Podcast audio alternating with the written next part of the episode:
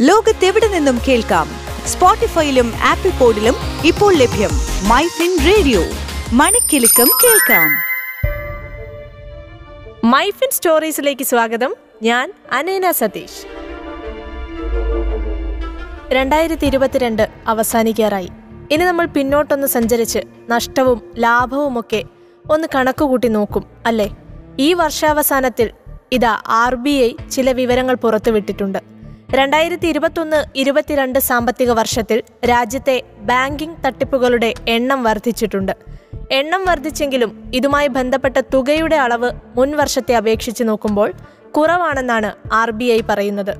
R B ഐയുടെ trend and progress റിപ്പോർട്ടിലാണ് ഈ കാര്യം വ്യക്തമാക്കുന്നത്. രണ്ടായിരത്തി ഇരുപത്തൊന്ന് ഇരുപത്തിരണ്ട് സാമ്പത്തിക വർഷം രാജ്യത്ത് ഒൻപതിനായിരത്തി ഒരുന്നൂറ്റി രണ്ട് ബാങ്ക് തട്ടിപ്പുകളാണ് നടന്നത്. ഈ കാലയളവിൽ മൊത്തത്തിൽ അറുപതിനായിരത്തി മുന്നൂറ്റി എൺപത്തൊൻപത് കോടി രൂപയുടെ തട്ടിപ്പാണ് നടന്നിട്ടുള്ളത്. ഇതിൽ തന്നെ വായ്പകളുമായി ബന്ധപ്പെട്ട തട്ടിപ്പുകളുടെ എണ്ണത്തിൽ കുറവുണ്ട്. രണ്ടായിരത്തി ഇരുപത്തൊന്ന് ഇരുപത്തിരണ്ട് സാമ്പത്തിക വർഷം ആകെ ആയിരത്തി ഒരുന്നൂറ്റി പന്ത്രണ്ട് തട്ടിപ്പുകളാണ് നടന്നത്. ഇതിൽ ആറായിരത്തി നാൽപ്പത്തിരണ്ട് കോടി രൂപയാണ് ഉൾപ്പെട്ടിട്ടുള്ളത്. നടപ്പ് സാമ്പത്തിക വർഷത്തിൽ ഇതുവരെ അയ്യായിരത്തി നാനൂറ്റാറ് തട്ടിപ്പ് കേസുകളാണ് രജിസ്റ്റർ ചെയ്തിട്ടുള്ളത്.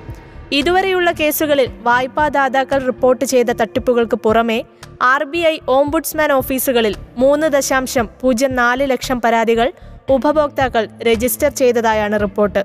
ഇതിൽ തന്നെ ഉപഭോക്താക്കളെ ഏറ്റവും കൂടുതൽ ആശങ്കപ്പെടുത്തുന്നതാവട്ടെ എ ടി എം ഡെബിറ്റ് കാർഡുമായി ബന്ധപ്പെട്ട ഇടപാടുകളിൽ നടക്കുന്ന തട്ടിപ്പുകളാണ്.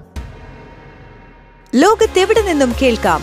സ്പോട്ടിഫൈയിലും ആപ്പിൾ പോഡിലും ഇപ്പോൾ ലഭ്യം മൈ ഫിൻ റേഡിയോ. മണിക്കെലക്കം കേൾക്കാം.